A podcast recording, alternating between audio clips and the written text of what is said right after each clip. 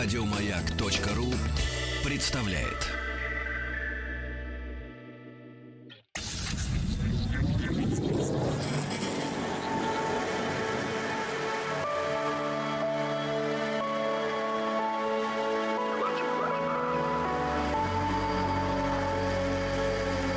Стаховский лайф на маяке. Это «Объект-22», я Евгений Стаховский. Очередная серия, я уж, признаться, сбился со счету какая по очереди. В общем, очередная серия нашего большого проекта, посвященного литературам стран участниц э, чемпионата мира по футболу 2018 года. И сегодня вот очередная серия, которая, ну, знаете, мне вот я пришел к выводу, что почти в каждой новой серии я в самом начале сталкиваюсь с некоторым затруднением, то есть у меня какие-то возникают в голове две линии, и все, что потом начинает происходить, это попытка то ли соединить эти линии, то ли их разъединить, а может быть сделать одно и то же время и то, и другое. И сегодня это затруднение, я вам признаюсь честно, у меня совершенно однозначно присутствует поскольку с одной стороны, страна, о которой сегодня идет э, речь, но это, в общем, тоже только литература, во всяком случае, это по большому счету тоже только 19 и 20 век, поскольку до этого присутствовал колониальный период, и мне совершенно не хочется к нему возвращаться, поскольку, опять же, мы не раз уже об этом говорили, и влияние, в данном случае, испанской культуры, да, испанской литературы было, и испанского языка, конечно, было настолько сильным, что все, что там происходило с момента начала колонизации до обретения независимости, это, в общем, практически одни и те же процессы, которые происходили в этот же момент в других странах э, региона, а, соответственно, доколониальный период, он, в общем, тоже в некотором роде если имеет какое-то отношение, то имеет отношение, опять же, собственно, ко всему региону, а не к стране, не как государству как таковому. С другой стороны, я вдруг понимаю, что э, мы добрались до того момента, когда авторы и писатели, которых породила эта страна, на самом деле в мире, по моим ощущениям, чуть ли не более популярны, чем, скажем, писатели самой Испании, которая вроде как эту культуру, но в той или иной степени заложила. И речь, конечно же, об Аргентине. А, стране, как мне кажется, очень интересной, стране, конечно, с э, во многом выдающейся историей, переживавшей и революции, и диктатуру, и вот там колониальные периоды, и, в общем, все на свете.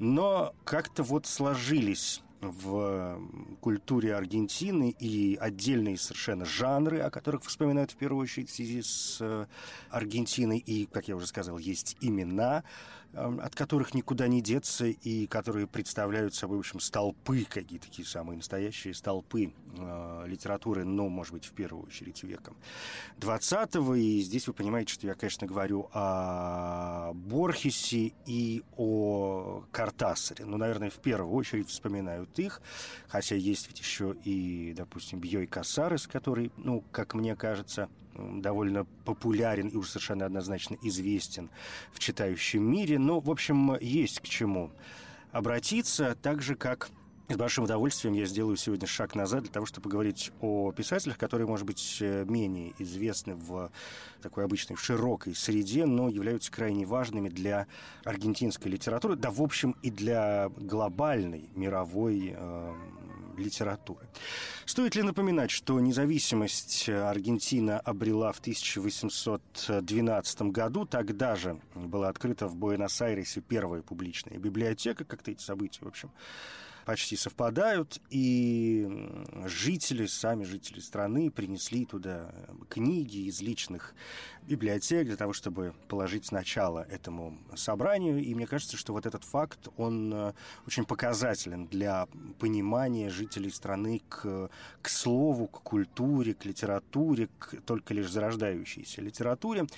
И если говорить о первых именах, которые, ну, такие уже прям аргентинские имена, то вообще, если говорить о литературе Аргентины 17 века, то э, принято вспоминать имя Луиса Хосе де Техеды и Гусмана, э, в том смысле, что он э, оказывается первым писателем, первым поэтом, который родился на территории нынешней Аргентины. По крайней мере, так говорят исследователи и э, литературоведы. Ну, понятно, что 17 век – это, в общем, э, такая литература барокко, и в этом нет ничего еще такого сугубо аргентинского, нет ничего такого сугубо национального. Это, в общем, поэзия, которая таким же образом присутствовала и в других э, латиноамериканских колониях, и, и, и бог бы как бы с ним. Но, тем не менее, вот он есть, и он есть. И это, конечно, важное имя для понимания процессов процессов, которые были серьезно продолжены уже там в XVIII веке и в веке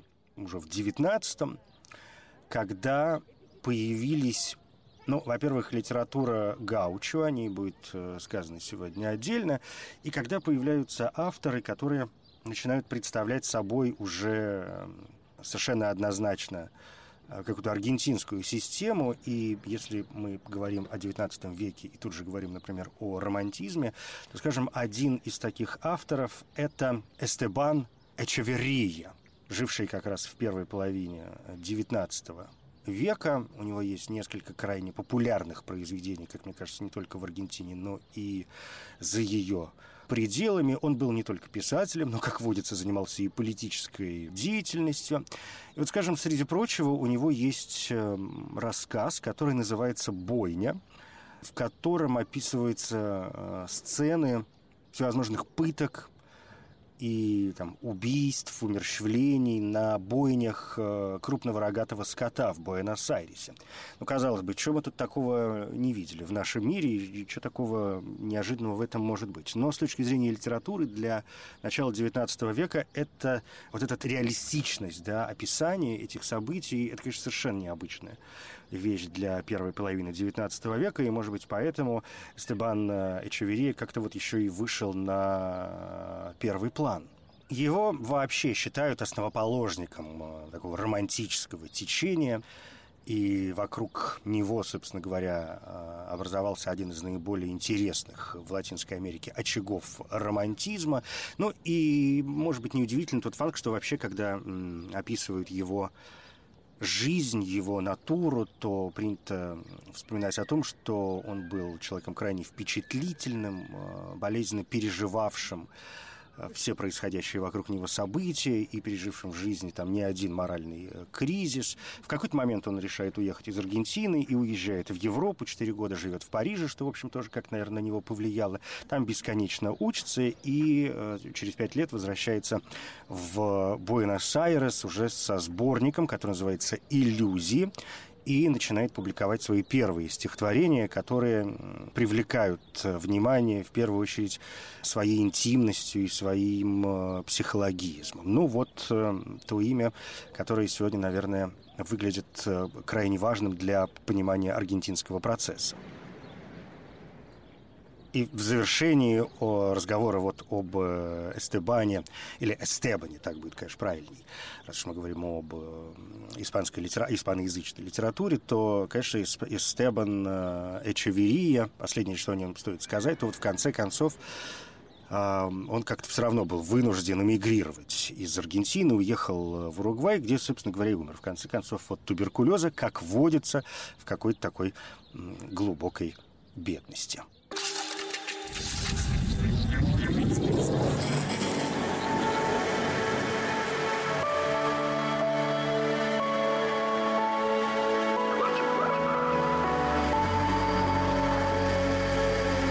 Стаховский лайф на маяке. Продолжая разговор о литературе Аргентины, давайте теперь э, пойдем к тому, что принято называть поэзией гаучо. Это такой отдельный совершенно жанр. Ну, я не знаю, надо ли пояснять, кто такие гаучо. А, можно, конечно, сказать об этом очень разными словами, но, например, кто-то может сказать, что гаучо – это такие э, латиноамериканские ковбои. И, в общем, наверное, будет э, неправ, поскольку, э, собственно, сами гаучо запросто могут обидеться. То есть еще неизвестно, кто. Это, знаете, это вот североамериканские ковбои, может быть, эм, местами подходят больше под определение североамериканских э, гаучо. Кто-то может сказать, что это такая отдельная, ну почти отдельная, почти отдельная этническая группа, что вообще это жители аргентинской и уругвайской степей, такие пастухи скотоводы, чья жизнь и творчество тесно связано с Рио де ла Плата. Вообще, напомню, что Рио де ла Плата – это, собственно, регион, а было целое вице-королевство под названием Рио де ла Плата, которое как раз располагалось на э, территориях в Южной Америке, где сейчас находятся там, Уругвай, Парагвай, Боливия и Аргентина. Может быть, Аргентина в первую очередь, поскольку Буэнос-Айрес был и столицей Рио де ла Плата – и поэтому, когда мы говорим о литературе Гаучо, конечно, во многом нас э, моментально отправят к главному поэту, вообще такому, знаете, чуть ли не основоположнику литературы Гаучо, Бартоломе Идальго, это начало XIX века, и кто-то называет его действительно таким аргентино-уругвайским поэтом, кто-то говорит, что нет, но он все-таки все он уругвайский поэт. Но поскольку мы говорим о том времени и о том регионе, вы понимаете, что, наверное, это не, не слишком важно. Что, собственно, до поэзии Гауча, наверное, нужно разделять э, два момента. Во-первых, такая народная поэзия Гауча, ну, то есть какие-то песни, какие-то, я не знаю, там, стихи, может быть, даже какие-то легенды, которые, собственно, эти самые э, ну, бог с ними, пастухи складывали. Другое дело, что существует и другая поэзия Гаучо, которая уже является таким переосмыслением и стилизацией, и облитературиванием в высоком смысле этого слова народной вот этой поэзии, в которой, как вы понимаете, ну чем отличается, скажем, совсем высокая литература от э, э, там той же самой поэзии. Мне, конечно, не нравится слово какого-то низкого порядка, но, но, но такой вот народный. Там и лексика другая, и стилистические приемы другие, и обороты другие, да, и, может быть, смыслы какие-то другие вкладываются. Ну, в общем, у нас есть два вот этих э, момента, и про э, Бартоломея Дальгу я бы сейчас, наверное, не хотел говорить, пусть он остается уругвайцам, а если говорить вот о высокой поэзии Гаучо, э, и с точки зрения именно Аргентины, потому что, еще раз скажу, Гаучо э, это группа, которая, с одной стороны, близка в каком-то смысле, да, это такой, такая параллель с э, американскими ковбоями, с другой стороны, например, в Боливии словом гаучо попросту называют вообще всех подряд аргентинцев. То есть там, может быть, и существует понятие аргентинец, но ну, как, как бы нет. Как и у нас в русском языке есть какие-то особенные слова для э, называния людей, живущих там на других территориях. То есть есть ну, грубо говоря, такое словарное, академическое определение, а есть вот что-то такое народное. Так вот, в Боливии словом гаучо вообще называют всех э, аргентинцев. И если мы говорим о литературе гаучо, то главная история, которая у нас здесь э, появляется, это произведение под названием Гаучо Мартин э, поэта Хосе Эрнандеса. Это произведение, эм, первая часть которого была опубликована в 1872 году, вторая часть «Возвращение Мартина Фьерро» в 1879 году. И это, в общем, на сегодняшний день такая национальная книга Аргентины. Она переведена и на русский язык, и я могу там поделиться с вами какими-то выкладками. То есть начинается оно уже как довольно задорно. «Начинаю петь я песню, а гитара Влад звенит. Мне, кто горьким горем сыт, мне, кто пьян тоской жестокой, словно птица одинокой песня душу облегчит». Призову я всех святых, пособите, не оставьте, и на ум меня наставьте, память сделайте яснее, коли в повести моей, что напутаю, поправьте. Пусть святые чудотворцы речи складность придадут, зренью остроту пошлют. К помощи воззвав Господней, начинаю я сегодня долгий и нелегкий труд». Есть у нас певцы, их слава по заслугам велика, пели в старь про бедняка, да примолкли, будто в спячке, грацевал конек до скачки, а скакать кишка тонка. Но не след Мартину Фьерро, спотыкаясь на скаку, раз уж взялся, не сбегу. В час печальный, в час веселый, любим песню мы креолы, и не петь я не могу». С песней жил я, с ней умру, с ней я странствовал повсюду, с песней похоронен буду, с ней явлюсь перед Творцом. Как родился я певцом, так вовеки им прибуду. Я уже сказал, что первым поэтом э, Гауча считается Бартоломей Дальго, но он все-таки уругваец. Вот смотрите, там, скажем, если он работает в самом начале 19 века, ну, там, общем, 1820 год, то Мартин э, Фиерро, Хосе Эрнандеса, это уже 50 лет спустя, 1872 год. Понятно, что проходит 50 лет. Это тоже время, знаете, в которое кое-что да происходило, и здесь можно перечислить массу авторов, которые развивали стиль Гаучо, но если говорить о каких-то основных работах, то вот э, помимо э, Мартина Фиеру этой книги Хосе Эрнандеса, я бы, может быть, сказал два слова еще о произведении э, Эдуарда Гутьерреса, аргентинского писателя, произведение, которое называется «Хуан Морейра». Это его самый известный роман, основанный на, в общем, почти документальной истории, на истории настоящего Гаучо, а, вот этого самого Хуана Морейры. Этот роман э, был опубликован где-то в 1879-80 годах. В, он печатался в газете, ну, знаете, как, как это бывает периодически а, постепенно. И вот Гауча Хуан Морейро был убит э, в полиции, ну, был убит в какой-то момент полицией, и, в общем, он бесконечно как-то метался между какими-то политическими делами и криминальными как бы сказать помягче, разборками. Но, в общем, история Хуана Морейры как-то очень привлекла внимание Эдуарда Гутьереса, и он сделал вот эту свою большую работу, которая на сегодняшний день является одним из самых важных, наверное, литературных произведений в аргентинской литературе вообще и в литературе, называемой литературой Гауча. В частности, ну, в общем, увлекательнейшая криминальная и социальная история, которую, ну, как-то я вам, конечно, очень рекомендую. Ну и вообще, как-то завершая разговор, литературу Гауча, конечно, очень серьезно изучал Хорхе Луис Борхес, о чем я скажу несколько позже, когда скажу два э, слова о Борхесе вообще. Ну и 19 век, ну, чтобы мы как-то понимали и утвердились в этом, это вообще такой расцвет литературы Гаучо, и понятно, что появилась масса авторов, причем не только аргентинских, понятно, что есть и другие писатели, но вот в Аргентине и, и наверное, в Уругвае это две страны, которые к этому жанру обращались э, наиболее часто и вообще сделали все для того, чтобы этот жанр в мировой литературе состоялся именно как жанр. Ну и еще одно замечание относительно XIX века аргентинской литературы, чтобы мы уже двинулись в следующей части программы «Век 20 с чистой совестью. Я, конечно, не могу не сказать два слова о так называемом поколении 1937 года. А, сколько этих поколений было в разных странах, пойди разбери. Ну вот в Аргентине тоже было такое свое поколение 37, которое связано с именами, ну, может быть, в первую очередь с именем Маркоса Састре. Он был э, писателем и продавцом книг, жил в Буэнос-Айресе.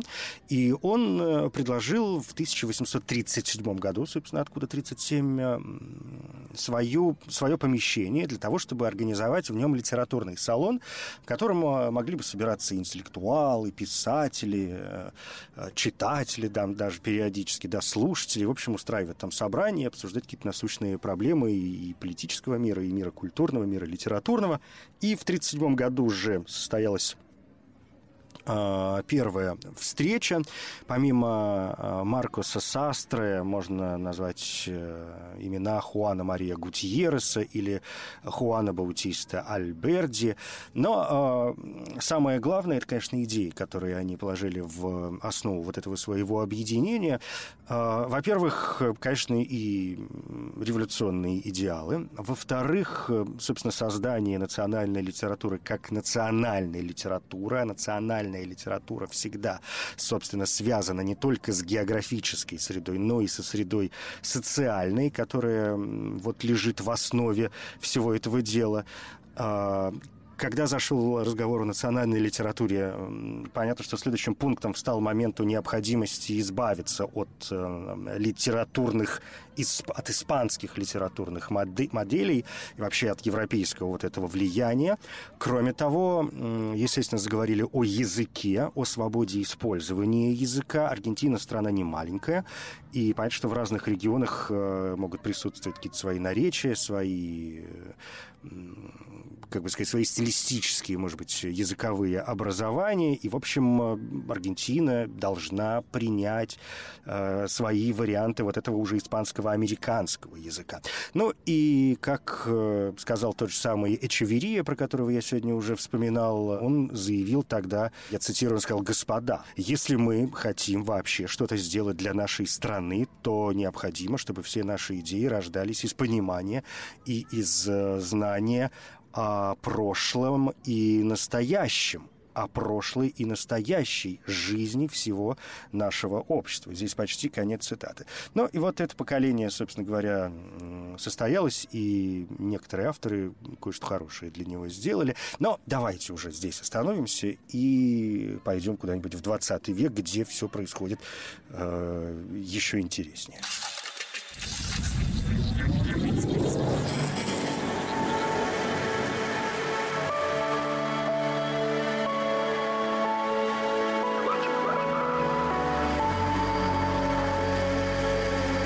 Стаховский лайф на маяке.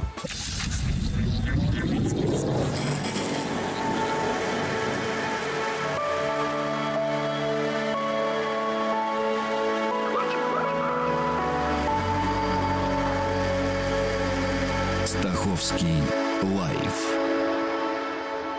на маяке.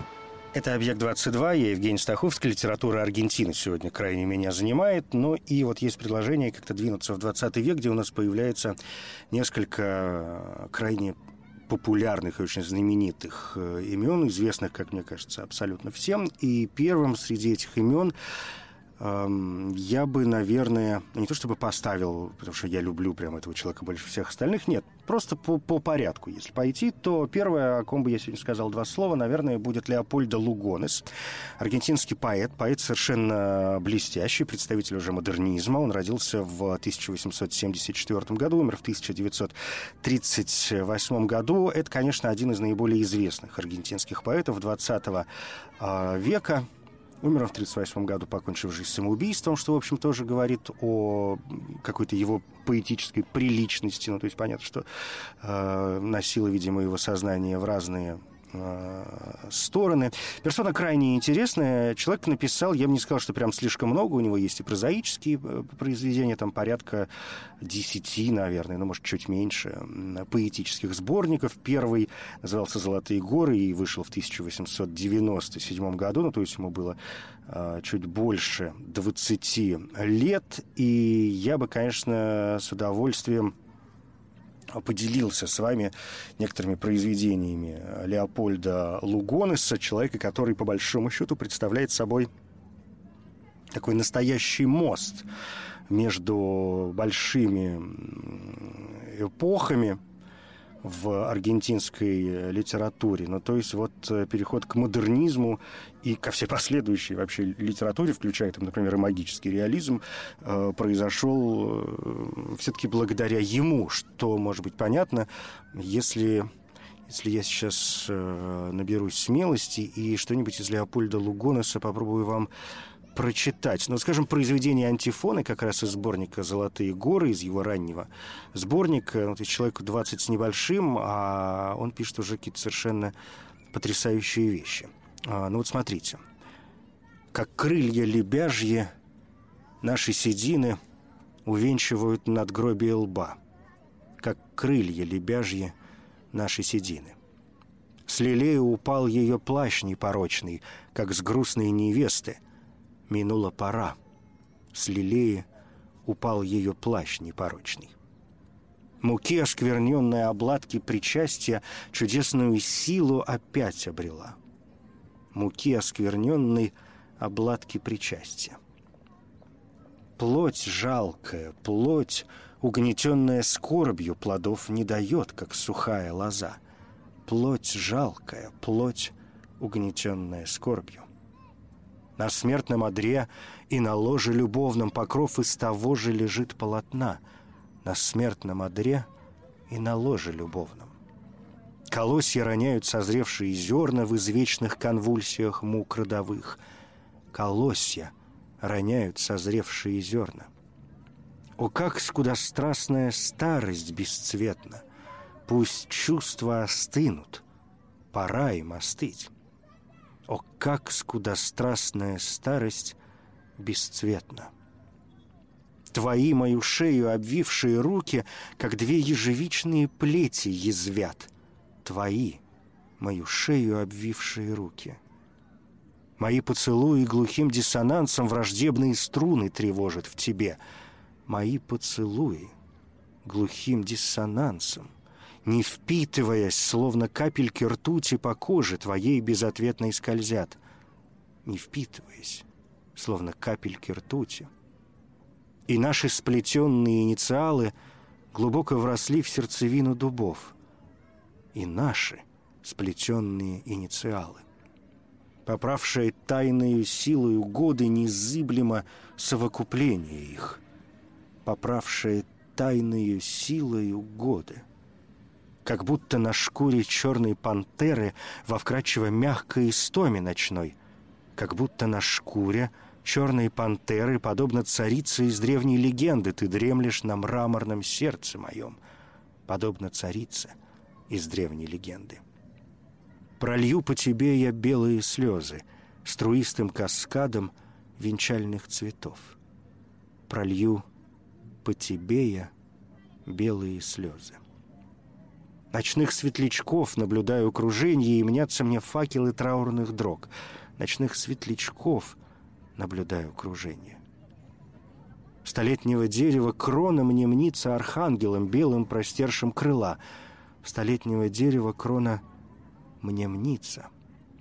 На черные гилву и кощунственной страсти он явит мне свой устрашающий лик. На черные гилвуе кощунственной страсти — Архангел звездою пронзит мой язык.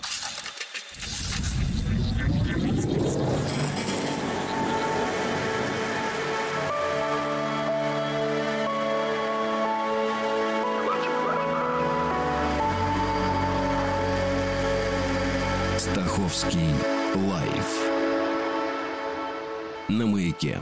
Но вот такой Леопольд Лугонес, э, поэт, совершенно еще расскажу, потрясающий, который, надеюсь, если вы не сталкивались с ним раньше, ну, хоть как-то произвел на вас некоторое впечатление. Если нужны к этому стихотворению некоторые пояснения, то, ну, вот помните, там появляется эта пантера, а пантера, как известно, это символ сладострастия, а если говорить о царице из древней легенды, то в первую очередь здесь, конечно, как-то проскакивает Клеопатра. Ну а Гилвуя — это гора в Палестине, которая упоминается еще в Библии. И именно там, напомню, филистимляне одержали победу над израильтянами, армию которых возглавлял Саул, Леопольда.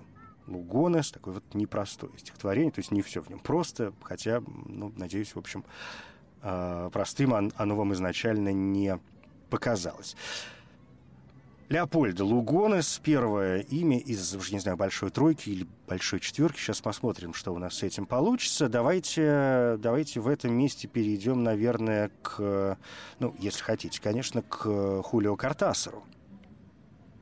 Хотя, кажется, Картасар — это как раз тот случай, когда можно просто произнести имя и больше ничего не говорить. Но э, он писатель аргентинский, конечно, несмотря на то, что жил э, в основном в э, Париже.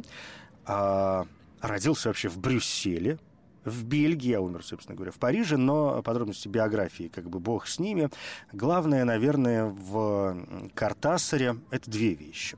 Многие до сих пор произносят его фамилию как Картасар. Давайте уже как-то в очередной раз окончательно решим, что он все Хулио Картасар, ничего мы с этим делать не будем.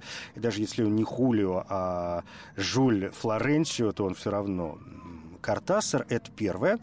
А во-вторых, эм, первое произведение, которое было издано, это рассказ «Захваченный дом». Он был напечатан в 1946 году в журнале, который издавал э, Хорхе Луис Борхес. И Картасар, в общем, не безосновательно, да и не только он, считал в этом смысле Борхеса своим э, учителем. Ну, а дальше уже э, прочие произведения, среди которых, как всегда, выделяется «Игра в классике» 63 года, конечно, «Модель для сборки» 68 года, ну и я не могу не вспомнить еще и о книге «Слюни дьявола», э, новелла, она не очень большая, да, это не роман, это, наверное, все-таки такая новелла, может быть, повесть. «Слюни дьявола», на основании которой Микеланджело Антониони, великий итальянский кинорежиссер, снял в итоге совершенно гениальный свой фильм в 66 году, фильм это называется «Фотоувеличение». Это, пожалуй, все, что я бы хотел сказать сегодня о Картасаре. И теперь, с вашего позволения, давайте перейдем к Борхесу, раз уж, э, раз уж без него вообще никуда. Хотя о Борхесе говорить еще сложнее. Я напомню, что я как-то не раз к нему обращался здесь в рамках объекта 22, да и не только. Поэтому, если вы пороетесь в подкастах или в архивах, то наверняка найдете программы, которые посвящены были исключительно Борхесу. Я бы сейчас не хотел повторяться. А лучше рассказать о каких-то других э, писателях. А в Борхесе, как мне кажется, э, необходимо может быть, в первую очередь понимать вот тоже несколько вещей. Во-первых, он, конечно, такой отец-основатель 20-вечной аргентинской, а может быть и всей мировой литературы, поскольку его влияние на всю последующую литературную мысль сложно переоценить. Это первое. А во-вторых, э, Борхес человек, который умудрился соединить... Ну, то есть это такой, конечно, великий мистификатор. Это человек, который умудрился рассказать совершенно несуществующие истории настолько правдивы, что в них сложно не поверить, и, и, и пересказать, в общем, вполне исторические моменты таким образом, что поверить в них нет никакой возможности. Вот так. И, собственно, это все, что я бы сказал сегодня, честно говоря, о Борхесе, хотя, безусловно, на него еще несколько раз сегодня сошлюсь, но, правда, в связи с другими авторами. Хотя, если, если уж Борхес, ну, если уж Борхес, который писал не только прозу, но и поэзию, то, может быть, как раз что-нибудь из э, поэзии здесь было бы и уместно. Ну, допустим, стихотворение, которое называется «Улицы Буэнос-Айреса». «Улицы Буэнос-Айреса, вы сердцевина моего сердца. Не бодрые проспекты, замученные спешкой пешеходов, а вы переулки тихих предместий, вы, незнакомые с кроткими кронами деревьев, улицы окраин, где мрачные лачуги, подавленные бессмертным пространством, боятся утонуть в долгом просторе равнины и неба. Всем, кто истосковался по живой душе человечьей, вы обещаете счастье. На ваших перекрестках братаются жизни, вырвавшиеся на волю из заточения квартир. Низкий поклон вам хотя бы за то, что по вашей брусчатке шагает с решительностью заблуждения надежда. Ваши извивы, как колыхание флагов, реющих на семи ветрах Поднебесья. Пусть же на древке моих стихов заплещут эти знамена. Ну, или, например, стихотворение «Монета». Да, знаете, начнешь читать Борхеса, и все, остановиться совершенно невозможно, и хочется идти подряд, благо, что не в первый раз. В ту промозглую ночь, когда мы отчалили от пристани Монтевидео, я зачем-то швырнул с верхней палубы в море монету. Она, сверкнув в луче, канула в мутную воду. Осколок света, тотчас проглоченный временем и темнотой. И вдруг я понял, что сделал нечто непоправимое. Я навязал истории мироздания, помимо собственной судьбы, сотворенной из любви, тревог и тщетного непостоянства, еще и судьбу этого металлического кружочка, который теперь, хочешь не хочешь, существует на равных правах со мной. Быть может, волны успокоят его в вязкой пучине или увлекут в незапамятные моря, омывающие останки саксов и викингов. Но как бы там ни было, а только отныне рядом с каждым прожитым мною мгновением я ощущаю мгновение, прожитое этой монетой. Иногда меня терзают угрызения совести, но чаще всего мучит зависть. Я завидую своему медному собрату, который, как и я, заблудился в лабиринте времен, но в отличие от меня не подозревает об этом.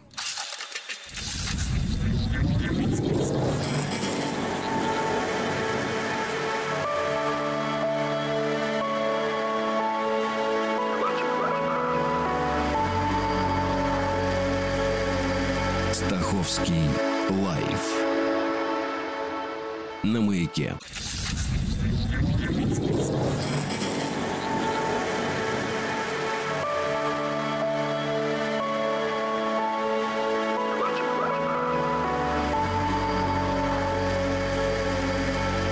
Стаховский лайф на маяке.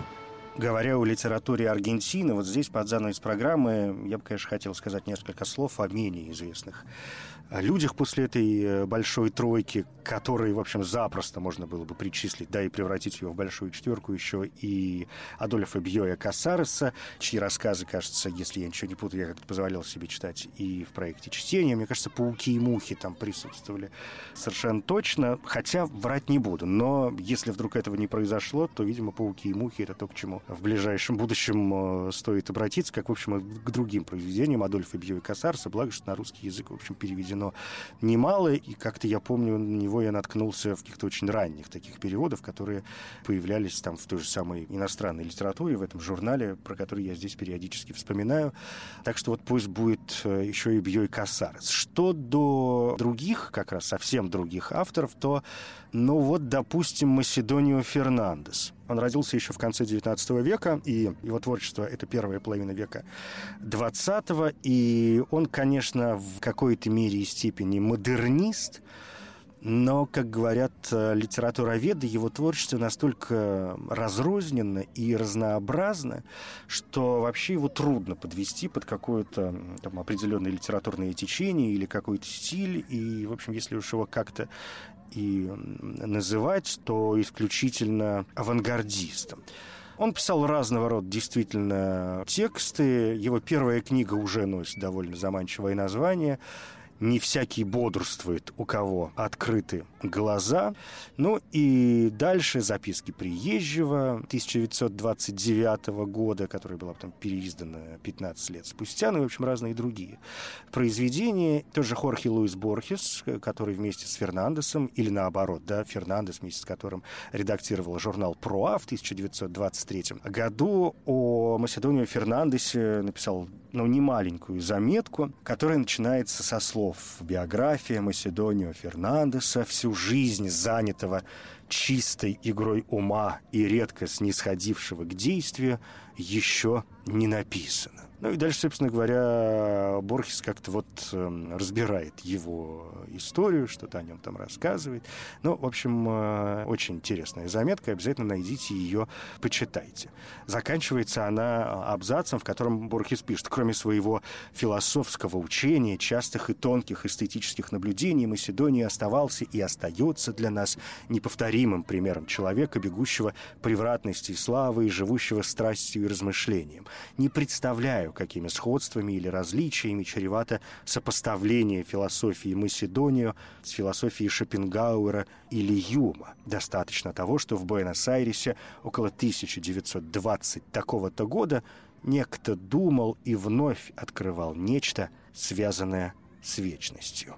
Еще одно имя – это Хуан Хельман, вот так вот от э, Фернандеса Македонио, у которого, кстати, есть прекрасное переведенное на русский язык произведение, которое называется «Тантелиада».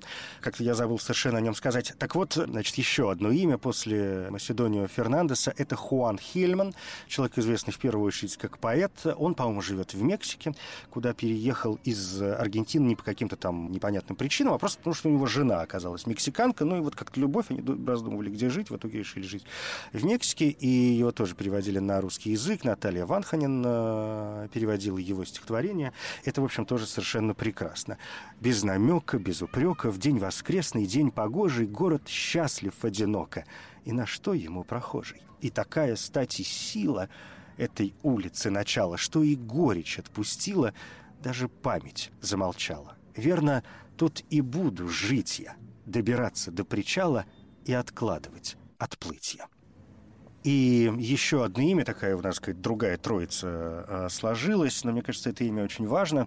Э, это Эрнеста Сабата, писатель э, 20-го и даже начала 21 века, человек какой-то очень длинной э, судьбы и жизни. Он прожил 99 лет и умер совсем недавно, в 2011 году. И в его жизни было и увлечение э, идеями коммунизма. И диссертацию-то он, значит, в Буэнос-Айресе докторскую защитил по космической радиоактивности. Ну, то есть, представляете. И до Парижа доехал и до Соединенных Штатов Америки, где работал в Массачусетском технологическом институте, доехал. Но вот потом вернулся в Буэнос-Айрес, преподавал теорию относительности, квантовую э, механику, перевел книгу Гамова «Рождение и смерть Солнца» на испанский язык. Но, в конце концов, э, поймал какой-то экзистенциальный кризис, отошел от науки и после некоторых э, своих таких почти политических заявлений против диктатуры Хуана Перрона а, оставил, в конце концов, преподавание и занялся литературой и изобразительным искусством в первую очередь. А, сам себя называл каким-то христианским э, анархистом в лучшем смысле этого слова. И если говорить о творчестве, он написал очень немного, ну прям вот, знаете, совсем э, немного всего три романа о героях и могилах, Авадон Губитель и э, роман «Тоннель». Я вам, признаюсь, ничего не могу сказать про первых два, но вот «Тоннель» на русский язык совершенно однозначно переведен, так что его тоже как-то можно найти. Говорят, что он выдвигался и на соискание Нобелевской премии по литературе несколько раз, но в итоге так его не получил. Зато, кажется, получил все остальные литературные премии, включая, например, итальянскую премию Медичи и самую значимую для испаноязычного мира литературную премию, премию Мигеля де Сервантеса, конечно. Он получил ее еще в 1984 а, году. Но вот, кажется, все основные имена такие какие прям важные я назвал. Если уж что забыл, не обессудьте. Я Евгений Стаховский. Спасибо.